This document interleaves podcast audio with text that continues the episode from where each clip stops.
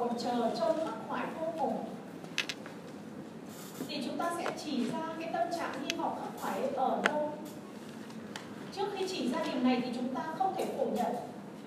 Không thể phủ nhận hình ảnh mà hàn mặc tử dựng lên trong bức tranh này. Đó là hình ảnh của đêm trăng vô cùng đẹp. Đó là sản phẩm của cái nhìn lãng mạn. Đó là sản phẩm của con mắt nhìn yêu đời, yêu sống và có một tình yêu dạt dào với xứ Huế. Tôi có tôi có những hình ảnh như thế tuy nhiên, chúng ta cũng khẳng định đây không phải là sản phẩm độc đáo riêng của mình. Hàn mặc tử có. Hình ảnh này, cái kiểu liên tưởng đầy màu sắc lãng mạn này từng có từ ca dao. Và các bạn từng chỉ ra rồi đúng không? Có trong thời trung đại đó là thơ của Nguyễn Công Trương, có đến thời hiện đại là thơ của Hồ Chí Minh. Tuy nhiên tuy nhiên bản chất văn chương là sáng tạo.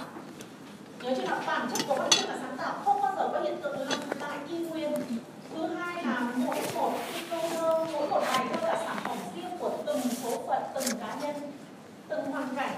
Vì thế cho nên trăng trong thơ hàn mặc tử không hề giống trăng trong ca dao, không hề giống trăng trong thơ của nguyễn công trứ hay hồ chí minh. Vầng trăng này cứ mang đến cho người ta một cảm giác rất khắc khoải. Nó không chỉ là biểu tượng của tự nhiên, mà nó còn là biểu tượng của gì em? Của hạnh phúc, là biểu tượng của cuộc đời mà hàn mặc tử thế nào? Mà hàn mặc tử khao khát được một lần chạm đến. Khao khát được giữ lại nó, giữ được nó. Nếu là biểu tượng của cuộc đời thì đó chính là ông khao khát được giữ được cuộc đời của mình. Đúng chưa nào?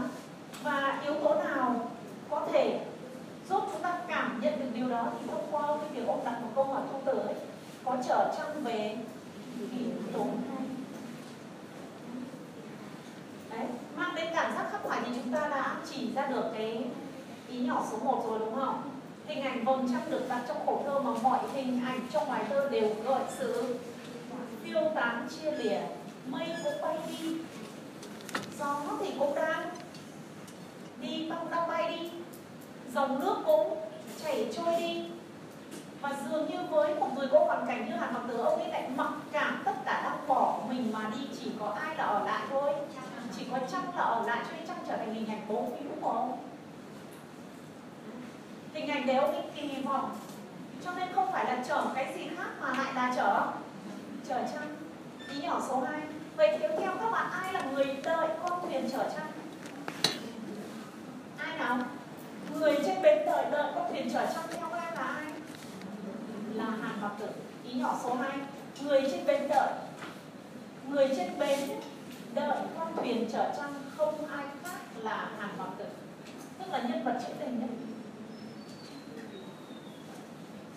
người trên bến đợi con thuyền trở trăng không ai khác là hàn mặc tử. Và trong cái câu hỏi của ông ấy lộ ra một cái thái độ gì ấy? Lộ ra tâm trạng gì? Có kịp không? À, có kịp không? Như vậy lộ ra một cái tâm trạng gì đấy? Ông có chắc chắn là kịp không không mà ông đang lo ngại rằng không kịp. Có đúng nhỉ? Ông lo ngại không biết con thuyền có kịp trở trăng về tối nay. Ông lo ngại không biết con thuyền có kịp trở trăng về tối nay. Chứ tối nay các bạn đặt trong ngoặc phép, thì tối nay là khoảng thời gian dài hay ngắn?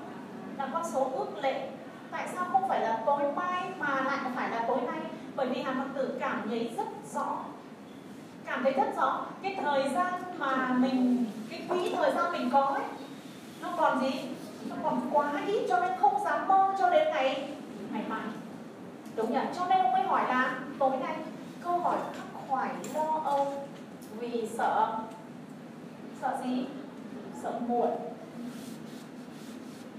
câu hỏi khắc khoải lo âu vì sợ muộn màng khắc khoải lo âu vì sợ muộn màng bạn thấy chữ nào ám ảnh nhất chúng ta trong cái cổ cơ không chữ kỷ. Đúng rồi. Chữ kỷ hé mở cả tâm tư. Đấy cái tâm tư là lo ngại, khóc phỏng sợ muộn ấy.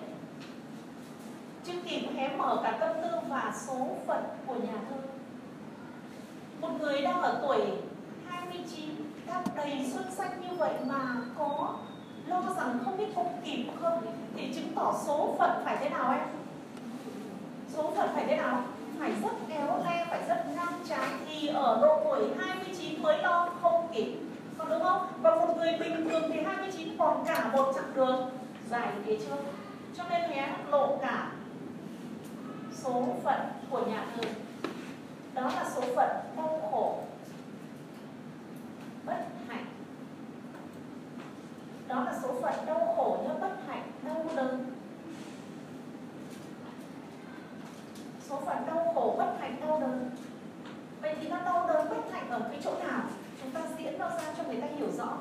Tha thiết yêu đời, nhưng không còn thời gian để gắn bó với đời. Đấy, cái éo le cái bi kịch là ở đây tha thiết yêu đời nhưng không còn thời gian để gắn bó với đời.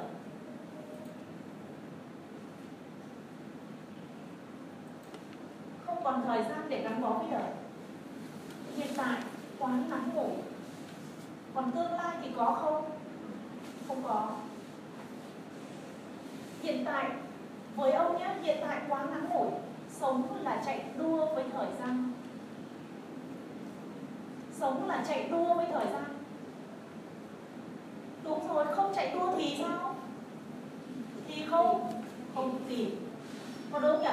Không đua thì không kịp thế từ đầu đến giờ các bạn đã học một nhà thơ nào cũng chạy đua với thời gian? Chính là Xuân Diệu. Xuân Diệu hơn ai hết trong số tất cả các nhà thơ mới. Đúng không sống với ông cũng là chạy đua với thời gian. Nhưng em thấy ở Xuân Diệu và ở Hàn Mặc Tử có giống nhau không? Không giống. Là bởi vì tâm thế của hai nhà thơ có giống nhau không không không hề giống nhau. Với Xuân Diệu thì còn cả một trạng khí trước vì thế cho nên, ông yêu cầu trong cái cuộc sống đòi hỏi trong cái cuộc sống của mình là phải sống thế nào? Sống cao độ, sống hết mình, sống tận hưởng và sống cống hiến. Còn với xuân diệu còn với hà mặc tử, chỉ cần được sống thôi. Đã là tốt rồi, còn đòi hỏi gì nữa? Còn mong muốn gì nữa? Có đúng nhỉ? Cho nên ở hà mặc tử chạy đua thời gian nó đau hơn rất nhiều. Đau rất nhiều. Thì em em mở bằng đơn có thể so sánh với xuân diệu để nếu cần nhé thì các bạn có thể sử dụng một cách hợp lý cho bài của mình. Thì trong các nhà thơ mới, Xuân Diệu cũng chạy đua với thời gian. Trong các nhà thơ mới, Xuân Diệu cũng chạy đua với thời gian, nhưng tâm thế của Xuân Diệu rất khác. Nhưng tâm thế của Xuân Diệu rất khác. Vậy thì khác là ở chỗ nào? Cái chết ở cuối con đường em dùng gió hay chấm nó biết ra. Tâm thế của Xuân Diệu rất khác. Đó là tâm thế của một người mà cái chết ở phía cuối con đường. Nên sống với Xuân Diệu là cống hiến và hưởng thụ hết. Sống với Xuân Diệu là cống hiến và hưởng thụ hết những hạnh phúc ở trần gian. Tức là đây là ông ấy đang đòi hỏi chất lượng của cuộc sống. Chứ không phải chỉ là sống. Và lớp có hiểu như em nhỉ? Với hàn mặc tử chỉ là sống thôi, nhưng với xuân diệu thì đòi hỏi cả chất lượng của cuộc sống. Nên sống với xuân diệu là cống hiến và hưởng thụ hết những hạnh phúc ở trần gian, có đúng là đòi hỏi chất lượng của cuộc sống không? Sống cao độ hết mình. Thế còn nếu không đạt được cái chất lượng ấy, với xuân diệu thì sống không bằng gì? Bằng chết. Cho nó từng nói là thà một phút huy hoàng rồi, chợt tắt còn hơn buồn nay suốt cho còn với hàn mặc tử, người cận kề cái chết. Còn với hàn mặc tử nhá, người cận kề cái chết, thì chỉ được sống thôi, đã là hạnh phúc rồi. Thì với hàn mặc tử chỉ được sống thôi, đã là hạnh phúc rồi.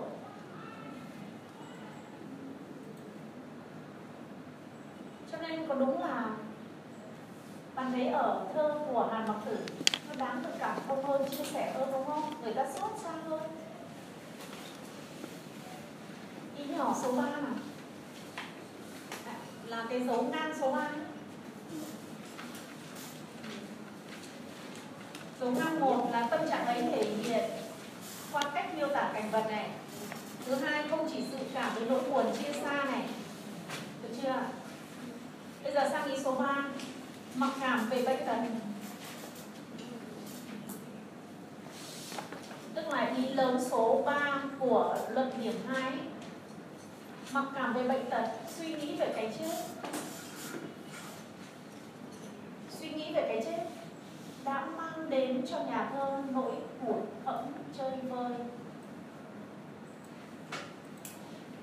Mang đến cho nhà thơ nỗi hụt hẫng chơi vơi và nỗi hoài nghi thất vọng để làm sáng tỏ cho luận điểm này thì chúng ta có thể sử dụng những câu ở khổ nào để làm sáng tỏ? Ừ. Câu nào em khổ thơm chơi vơi bởi lẽ tất cả tôi cũng nằm ngoài tầm tay mà. Ở khổ thơ thứ ba đúng không? Ta mở hoặc kép, lấy bốn thôi, cuối cùng. Mặc cảm về bệnh tật này suy nghĩ về cái chết đang mang đến cho nhà thơ nỗi hụt hẫng chơi vơi và nỗi hoài nghi phức vọng. Cái này có đúng là biểu hiện của tâm cảnh không?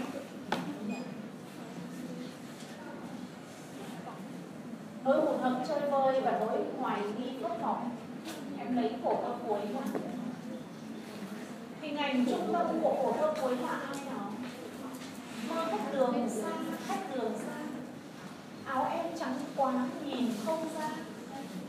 Hình ảnh trung tâm là người con gái nhưng bạn thấy người con gái này hiện lên trong quan hệ với nhà thơ thế nào? Chỉ là khách đường xa và cũng chỉ là mơ thôi. Cũng chỉ dám mơ thôi.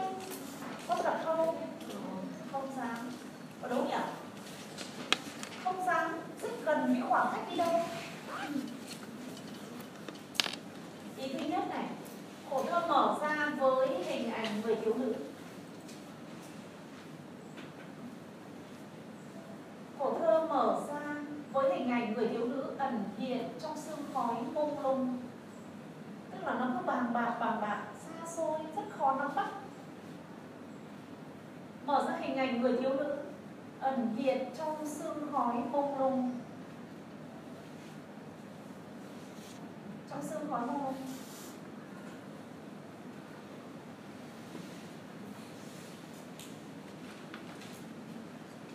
Kết hợp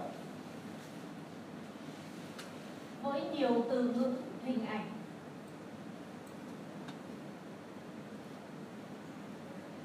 Kết hợp với nhiều từ ngữ, hình ảnh.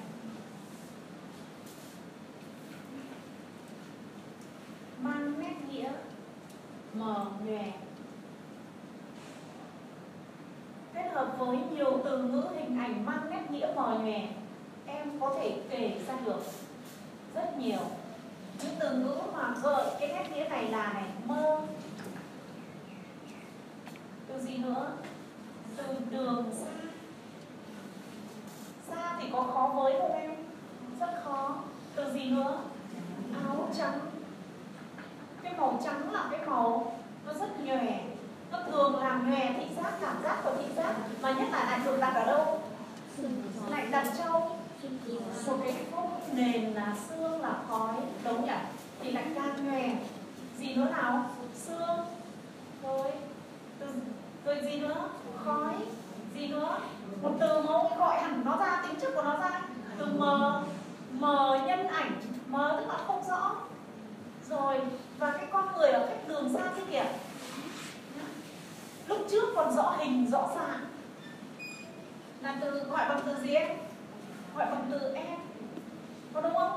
xong câu này thì chỉ còn là gì nó không còn hình còn dạng nữa, chỉ còn là nhân ảnh. Nhân ảnh tức là cái bóng của con người, ảnh là cái bóng.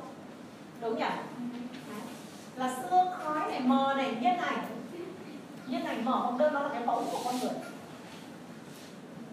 Vậy cái bóng thì bạn bắt được cái bóng của mình. Có bắt được không? Không bắt được cái bóng đúng không? Thế ở mới này cộng mới. Cộng mới. Việc dùng âm a ở cuối câu. Lại thêm âm a ở cuối câu. Thì âm a nó là loại âm gì trong tiếng việt đấy? đúng rồi. Lại thêm âm a ở cuối câu. Nào, bây giờ các em thử đi, thử thử một mình đọc cái từ này cô xem. À, Bạn có ngậm miệng và đọc được cái âm này không? Qua học của chúng mình phải mở nó ra. Tức là nó mở ra một cái không gian sao? Bạn thằng ngậm miệng lại nó đọc nó thành chữ u ngay lập tức. Đúng nhỉ? Ông nên trong tiếng việt nó gọi là ông thấp ông khép ông đóng thì âm a là âm mở và ông mỏ này là mỏ sáng mỏ rất là lớn rồi tác dụng tác dụng của những cái yếu tố nghệ thuật này chúng cộng hưởng vào với nhau để mở một không gian rộng vừa thực vừa ảo nhá tất cả các yếu tố mà các em vừa liệt kê ở trên cộng hưởng với nhau. Để mở một không gian vừa thực vừa ảo, vừa gần gũi, vừa xa xôi rất khó nắm bắt. Gần đấy mà cũng muôn trùng cách trở. Vừa gần gũi, vừa xa xôi rất khó nắm bắt. Thị giác bị vô hiệu hóa. Thị giác bị vô hiệu hóa.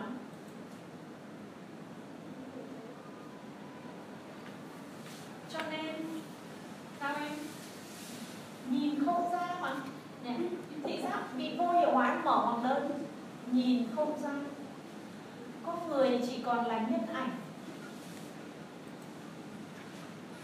Con người chỉ còn là nhân ảnh thôi. Và với một người khao khát tình người tình đời như hàn mặc tử thì việc con người chỉ còn là nhân ảnh. Đúng nhỉ mang đến cho một cảm giác nó rất chơi vơi rất hụt hẫng rất mất mát xót xa. Từ điều này suy ra, mang đến nhà thơ cảm giác hụt hẫng chơi vơi.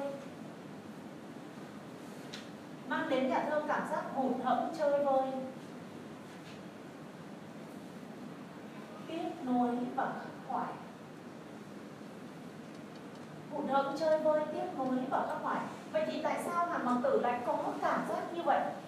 Tại sao ông lại có cảm giác là tất cả mọi thứ cứ xa dần với mình như thế. Tất cả đều xuất phát từ đâu anh từ xuất xuất phát từ tâm lý của người. Nó xuất phát từ tâm lý của một người mà. Nghĩ đến luôn nghĩ đến sự chia xa là vĩnh viễn. Đúng nhỉ? Chỉ nay chỉ mai thôi là vĩnh viễn không thuộc về của mình được nữa. Mọi thứ nó cứ tuột khỏi tầm tay của hắn rồi, cái thứ hai là biện pháp điểm phụ từ ý nhỏ số 2 nhé điểm phụ từ cụm từ nào được điểm lại? Khách đường xa. Điểm lại cụm từ khách đường xa theo kiểu điểm nối tiếp. Đúng rồi theo kiểu điểm nối tiếp. Điểm nối tiếp tức là à, những yếu tố được điểm lại nó đứng sát vào với nhau. Và việc điểm nối tiếp ý, thì nó có giá trị gì không? Mơ khách đường ra khách đường ra. Đấy, đẩy ra, nó tạo ra một cái khoảng cách. Đúng nhỉ? Tạo ra một khoảng cách hay nói cách khác là nó đẩy xa hơn khoảng cách giữa nhà thơ và giai nhân áo trắng. Nói rộng ra là đẩy xa khoảng cách giữa nhà thơ với những thứ mà nhà thơ thế nào? Mong có.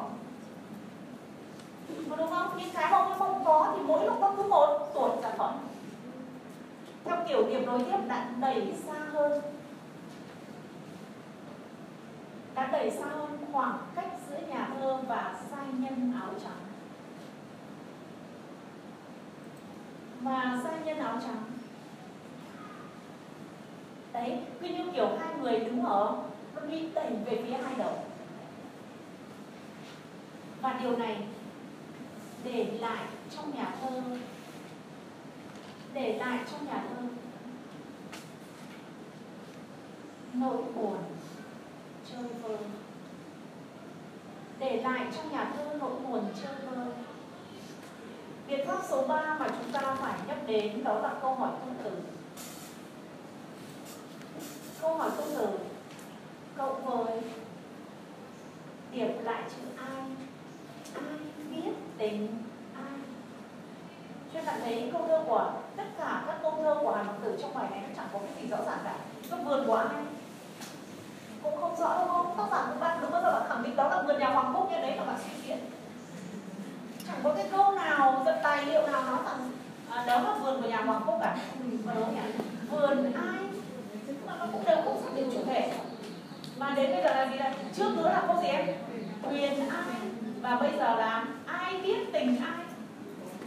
Chẳng có cái gì rõ ràng với ông ấy câu hỏi câu từ cộng với điểm lại chữ ai với hai cách hiểu với hai cách hiểu. Chữ ai thứ nhất là chủ thể chữ tình nhà thơ cái cách hiểu này, cái cách hiểu về chữ ai thứ nhất thì đơn giản, gần như nó thống nhất một cách hiểu. Còn hai cách hiểu là với chữ ai ở vị trí số 2 chữ ai thứ nhất là chủ thể chữ tình nhà thơ còn chữ ai thứ hai? Còn chữ ai thứ hai nhé có thể hiểu theo nghĩa hẹp là khách đường xa. Hiểu theo nghĩa hẹp là khách đường xa. Là cái cô gái áo trắng thế kìa. Là người trong mộng mà ông ấy mong ước khao khát ấy. Đúng kìa. Theo nghĩa rộng là người đời trong cõi nhân gian. Ông ấy hỏi cả thế thái nhân tình đấy theo nghĩa rộng là người đời trong cõi nhân gian. Vậy thì trong cái câu hỏi câu từ này anh thấy có những sắc thái tình cảm nào? Trong câu hỏi này có sắc thái tình cảm nào ấy? Ai biết tình ai có độc đà? Không biết rằng người đời có mặt mà với nhau hay không? Nhất là khi con người rơi vào những hoàn cảnh trơn trêu mấy câu này là thể hiện tin hay không tin? Ai biết là một câu tình thái đâu nhỉ? Thế như vậy bạn thấy là tin hay không tin? Không tin, đúng không? Tức là nó có cái sự nghi ngại. Ngoài ra còn sắc thái gì nữa? Nó còn có sắc thái, một là nghi ngại, không dám tin, là người đời vẫn mặt mà trước sau với nhau. Bởi vì thực tế như cô nói rồi đấy, trong cuộc đời của hàn mặc tử cũng có những người khi ông ấy chưa mắc bệnh ấy mà ông ấy là cái cây bút tài hoa của phong trào thơ mới cho nên không thiếu những người thầm yêu, trộm nhớ hàng ngọc tử. Thế nhưng khi biết ông ấy mắc bệnh mà lại là bệnh vô phương cứu chữa thì cũng có những người lặng lẽ bỏ ông mà đi. Ông không dám trách nhưng thực tế ông cũng rất đau cho thế thái nhân tình. Đúng nhỉ? Rất đau cho thế thái nhân tình. Trên câu hỏi này là cái câu hỏi mà thể hiện nghi ngại còn thể hiện cả gì có hờn trách không? Có gì nữa? Trong đó nó còn có cả cái sự hy vọng. Nó có cả sự hy vọng hy vọng rằng tình đời tình người luôn. Không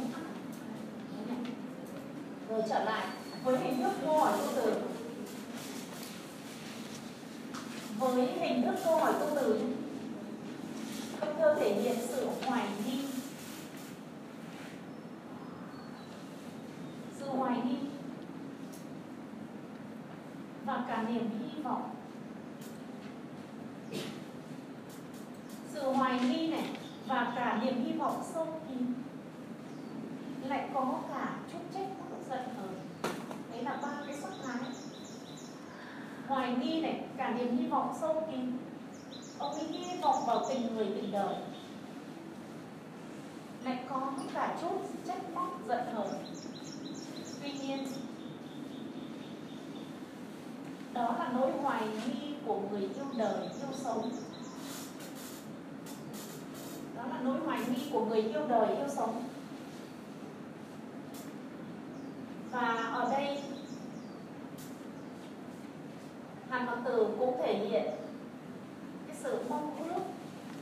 Đồng thời, hàn mặc tử cũng tha thiết mong ở người đời. Sự đồng điệu cảm thông. Hàn tử cũng tha thiết mong ở người đời những sự đồng điệu cảm thông, chia sẻ, nhất là trong cảnh ngộ của ông lúc này.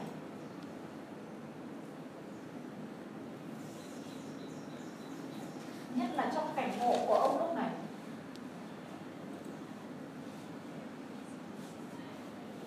Cho nên em thấy mọi câu, mọi chữ, mọi từ, mọi hình ảnh trong bài thơ nó đều rất là dây dứt rất là chua xót và sau phần cuối cùng bật đánh giá chung đây nhỏ. Chúng ta đánh giá mấy nét như này. Một. Đây luôn ví dạ là bức tranh thiên nhiên đẹp tươi. Là bức tranh thiên nhiên đẹp tươi. Thơ một là bức tranh thiên nhiên đẹp tươi như thơ mộng của vườn tược xứ Huế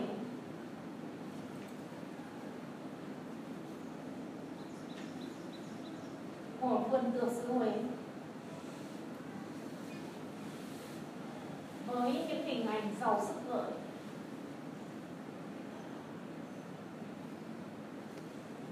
với những hình ảnh giàu sức gợi với đường nét hài hòa, với đường nét màu sắc hài hòa, tinh tế.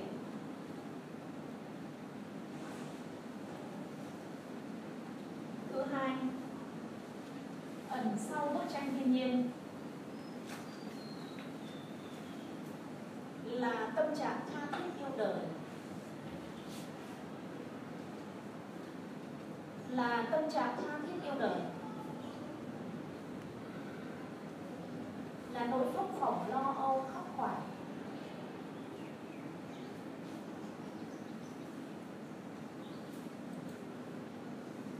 Là nỗi phốc phỏng lo âu khắc khoải. Là mặc cảm chia lìa.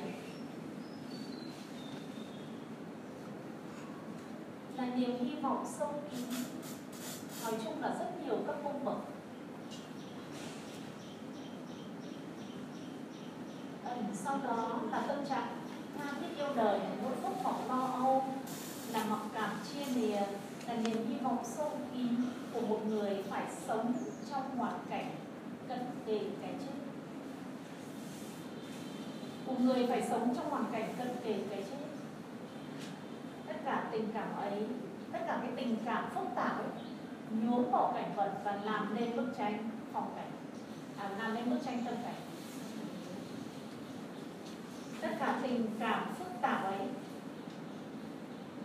nhuốm vào cảnh vật làm nên bức tranh tâm cảnh Phương Anh có ngủ không hôm nay? Rồi nghe nhá, Thời tiết này ngủ quá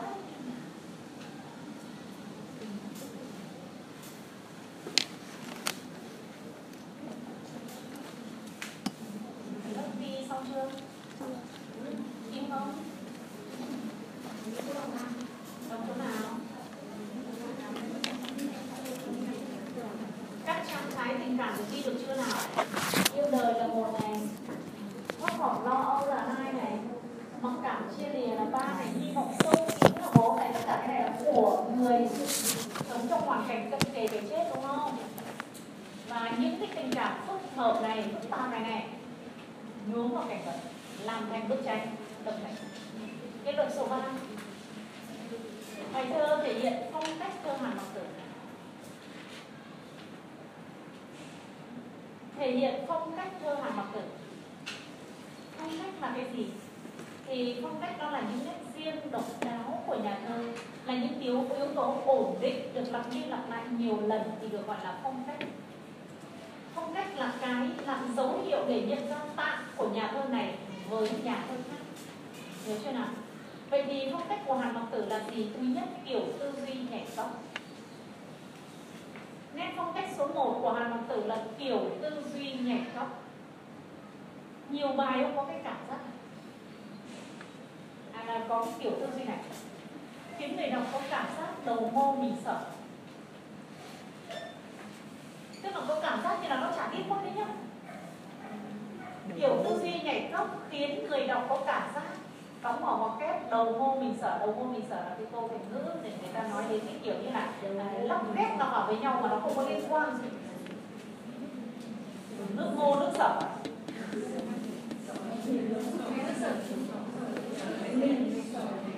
hai đây là hai tên nước của các nước nhỏ của Trung Quốc ngày xưa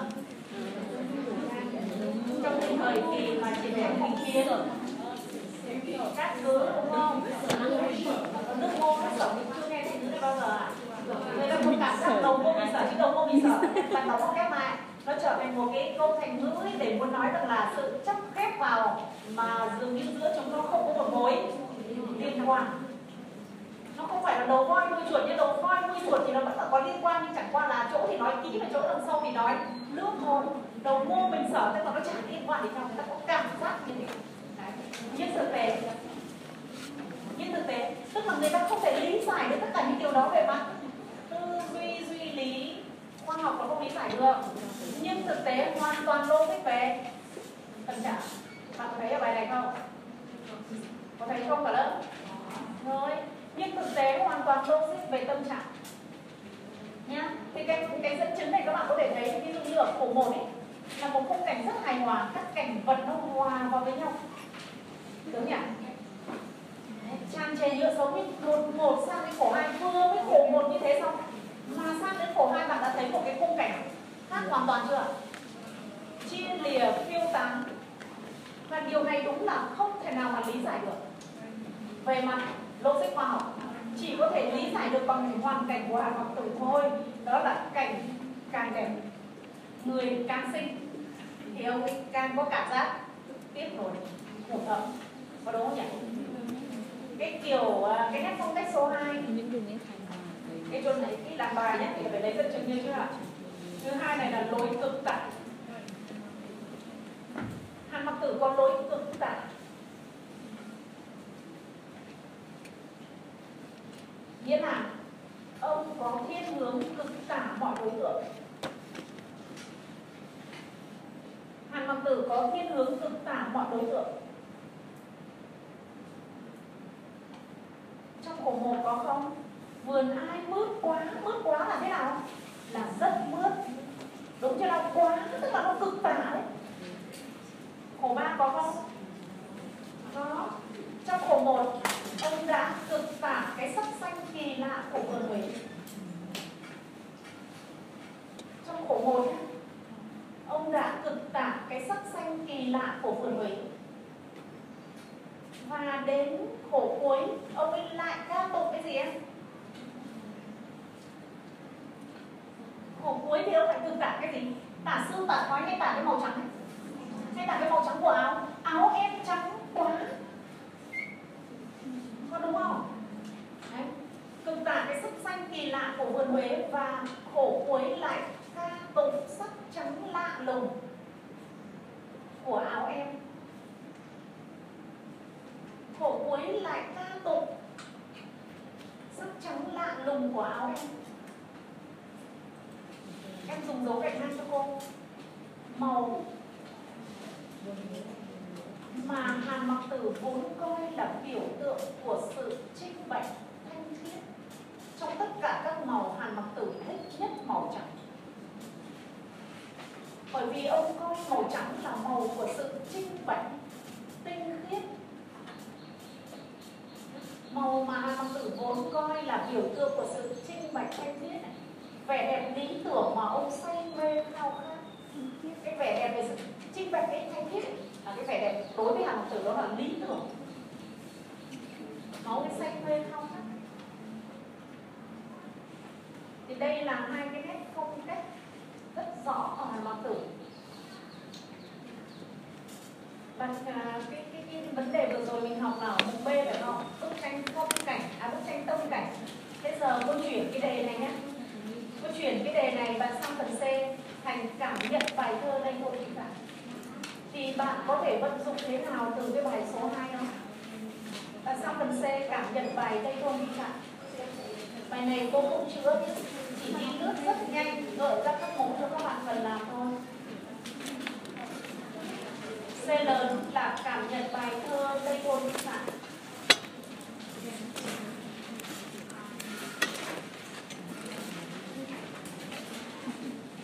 thực ra không khác nhau bao nhiêu cả hơi khác nhau về quy trình và luận điểm một tí nếu chúng ta học máy móc chúng ta sẽ coi đây là một vấn đề không màu đã làm cho người tác giả cô giới thiệu các bạn rồi về bài thơ rồi các bạn vào đến vấn đề cần nghị luận thứ hai là cảm nhận bài thơ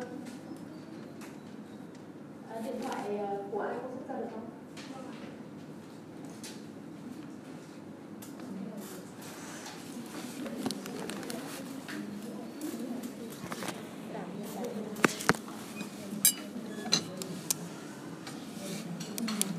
cảm nhận bài thơ thì bài thơ trước hết trước khi vào từng khổ thì bạn phải khẳng định bài thơ có ba khổ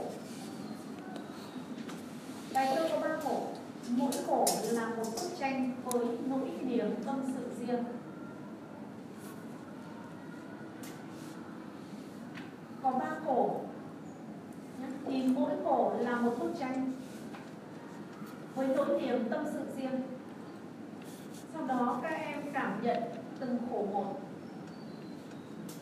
A là khổ một kể cả khi dùng luận điểm, bạn dùng chữ khổ một chẳng làm sao cả. Tức là ở khổ một là bức tranh thiên nhiên đeo nước á bài này bạn không làm một được đâu. Đúng thì bởi vì là nó là cái điều sản phẩm của một tư duy nhảy cấp, nó không giống nhau. Được chưa nào? Ở khổ một thì có ba ý các bạn cần nhớ.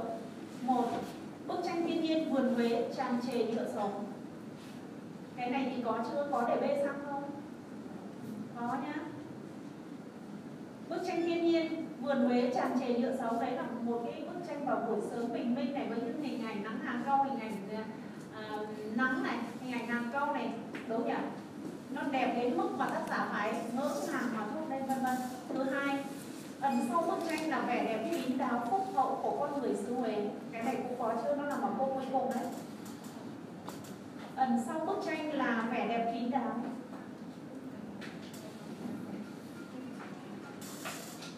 là vẻ đẹp kín đáo phúc hậu của con người xứ Huế cái này em cũng phân tích không nha đâu ra nhé thứ ba tình yêu thiên nhiên cuộc sống và nỗi u hoài sâu kín của Hàn Mặc Tử ẩn tất cả đằng sau đó chính là tình yêu thiên nhiên cuộc sống và nỗi u hoài sâu bạn Mặc Tử, thì cái này các bạn phải trở lại với câu hỏi đầu bài thơ đúng không? Em mở một đơn phân tích câu hỏi đầu bài thơ. Thì đấy là nội dung của khổ thơ thứ nhất. Thứ hai, b nhỏ khổ hai. Trong khổ hai thì các bạn phải đảm bảo hai ý lớn. Một là khung cảnh đêm trăng thơ mộng, huyền ảo, như thực, như mơ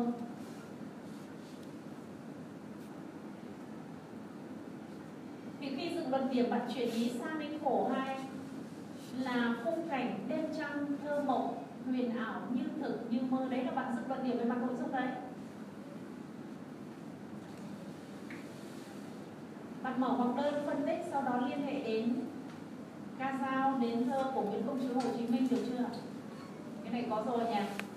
Thứ ba, à, ý lớn số 2 này đằng sau bức tranh đẹp, thơ mộng là tâm trạng hoài nghi, lo âu, thất vọng. Đằng sau bức tranh. Đẹp thơ mộng là tâm trạng hoài nghi, lo âu, thất vọng. Như vậy so với cái bài kia là mình đang đảo trật tự đúng không? Đúng không nào em? Thì cái bài kia cái vấn đề trung tâm nó là tâm trạng.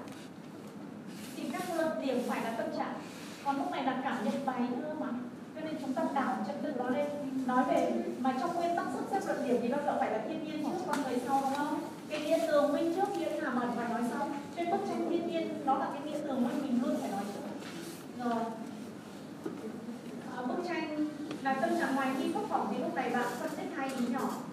Một là cảnh vật không được nhìn bằng thị giác mà được nhìn bằng tâm trạng. Dựng cái luận điểm nhỏ một nhé cảnh vật không được nhìn bằng thị giác mà được nhìn bằng tâm trạng. Lúc này bạn phân tích hình ảnh nào của cổ hai biết không? Hình ảnh nào nào? Hình ảnh gió, hình ảnh mây, hình ảnh dòng nước, nguồn tiêu. Thì bốc qua sang thứ hai là hình ảnh con thuyền đợi trong với câu hỏi khắc khoải là luận điểm nhỏ số 2 như vậy nó chỉ khác nhau về gì thôi em? Khác nhau về hơi, khác nhau một tí về mặt trật tự và đây là luận điểm còn phôi cốt ở trong giống hệt nhỏ hình ảnh con quyền lợi trong với câu hỏi khắc phải. Sang khổ thứ ba.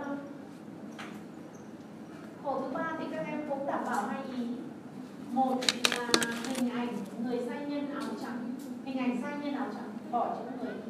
Nhân nó đã làm người hình ảnh sai nhân áo trắng trong khung cảnh sương khói hư ảo. Trong khung cảnh sương khói hư ảo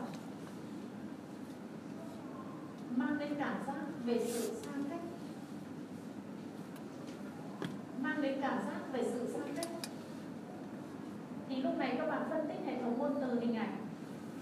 Được chưa nào? Ý số 2 cần đảm bảo đó là tâm trạng của tác giả. Thì bạn phân tích câu hỏi tương từ, phân tích câu hỏi tương từ.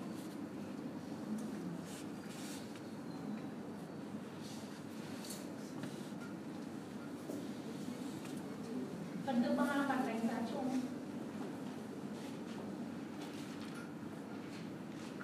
Đánh giá về mặt nội dung đánh giá về nội dung này thì bài thơ thể hiện nỗi niềm tha thiết yêu đời thể hiện nỗi niềm tha thiết yêu đời yêu thiên nhiên yêu cây đẹp yêu sự sống thể hiện nỗi niềm tha thiết yêu đời yêu thiên nhiên yêu cảnh đẹp yêu sự sống của một con người trong cảnh ngộ cô đơn, vô vọng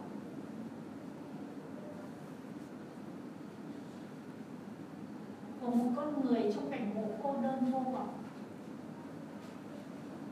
thứ hai, về nghệ thuật. Về nghệ thuật.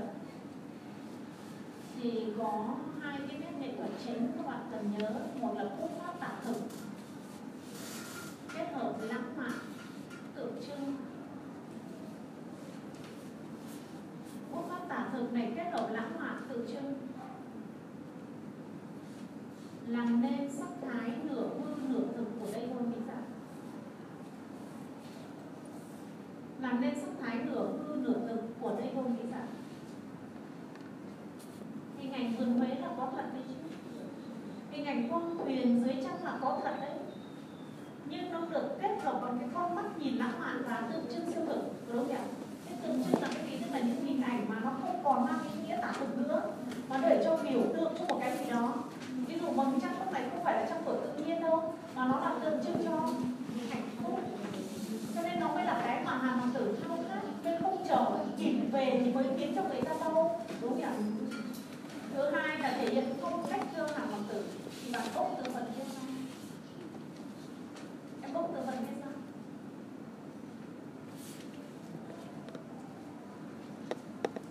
Khi làm bài thì các bạn có thể đảo cái phần nên cô là bạn. Nên đảo cái phần nghệ thuật lên trên bởi vì khi cảm nhận một bài thơ là bạn cảm nhận về nội dung và cảm nhận về hình thức. Có đúng nhỉ? Thì cái cuộc cảm nhận về nghệ thuật này nó coi như các bạn điểm lớn thành một câu hợp lý bài đây luôn vi phạm cô phép ở đây. Các bạn còn bắt mắt gì về bài này? không